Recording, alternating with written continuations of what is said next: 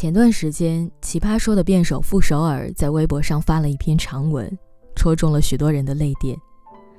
他说自己和学霸谈过恋爱，和才子谈过恋爱，他们都说爱他至深，也都离开的悄无声息。可看似平凡的老刘却不一样，他从来不知道怎么去表达爱，却直到今天，都还陪着他。傅首尔的原生家庭十分糟糕。看了《奇葩说》的人都知道，他的父母早就离婚了，他和母亲生活在米仓里，而那里还有很多的老鼠。后来母亲改嫁，他才离开米仓，住进了外婆家。寄人篱下的傅首尔经常遭到打骂，并且很久都见不上母亲一面，因此他不惜喝洗洁精洗胃来换取母亲的关注。在生活不易的教化之下，傅首尔一直觉得自己要低人一等。他自卑，没有安全感，更没有自信。可是遇见老刘之后，傅首尔却说：“世界曾经薄待我，还好将你赠予我。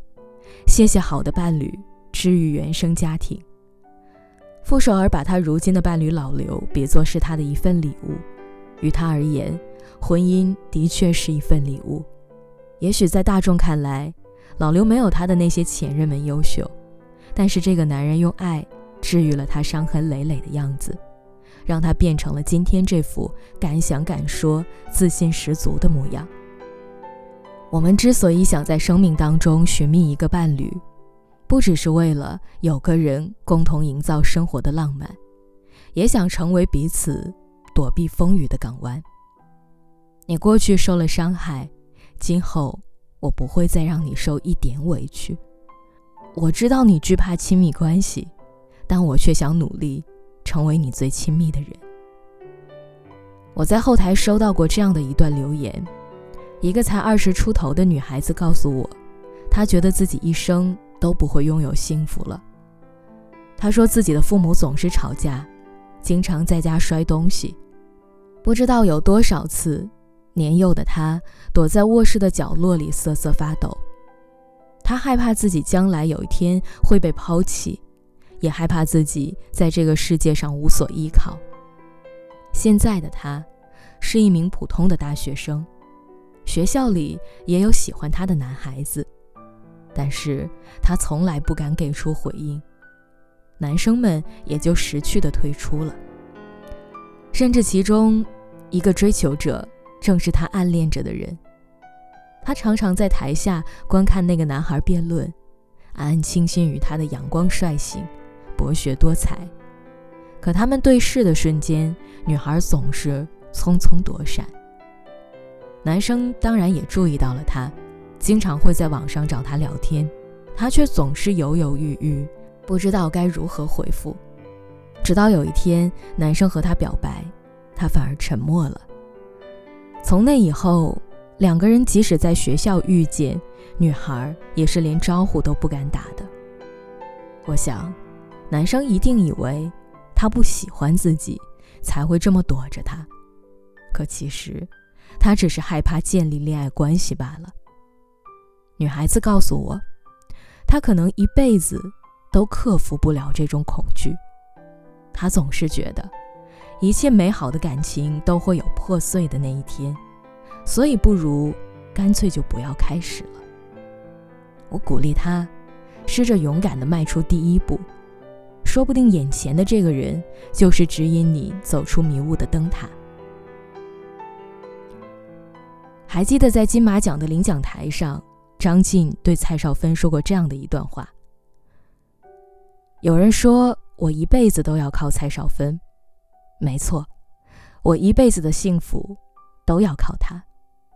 结婚那天，我们说好要风雨与共，而现在风雨已经有了，希望还有更多的风景能和你一起看过。又有什么情话比得上这样的承诺呢？蔡少芬的母亲好赌，导致她从小就承受着巨大的压力。后来的她。甚至做出了很多让自己后悔的选择。可是如今却遇到了这样的一个人，把她宠成公主，让她活得比青春更耀眼。我一直都很喜欢主持人朱迅，他每一次落落大方地站在央视的舞台上，眼神里都闪烁着自信的光芒。可是他的人生其实充满了不幸。或许很多人都不知道，早在十八岁那年，朱迅就患了血管癌。正值青春年少却饱受病痛折磨的他，当下最需要的就是家人的陪伴。尤其是身在异国他乡，这种诉求变得更加强烈。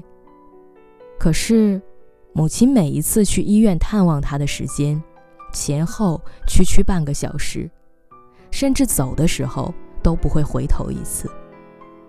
朱迅在采访的时候回忆，他在我枕边放了半个西瓜，就说要走了。我疼得吐不了籽，就把籽咽了下去。半夜疼醒了。饿了，就再吃一口。人在最脆弱的时候，竟然连自己母亲的关怀都得不到。也正是这样的经历，让他明白，以后的路只有靠自己走。他也凭借自己的实力和努力，进入了央视。三十四岁这一年，朱迅又被甲状腺癌缠身。身为主持人的他，差一点就要失去自己的声带，但是他没有向命运低头。好在，如今的他也有了一个幸福的家庭，老公宠爱，公婆也把她当做女儿一样疼爱。朱迅的婆婆也曾经说道：“这辈子最满意的事情，就是找了这个媳妇。”虽然我们无法选择自己的原生家庭。但是却可以选择自己的婚姻。我们无法选择自己的父母，但却可以引以为戒，将来做好孩子的引路人。或许你也曾被原生家庭伤害过，但一定不要对自己的婚姻失去期待。请相信，幸运的你一定会遇到这么一个人，他将带你走出阴霾，治愈你的伤口，抚平。你的曾经。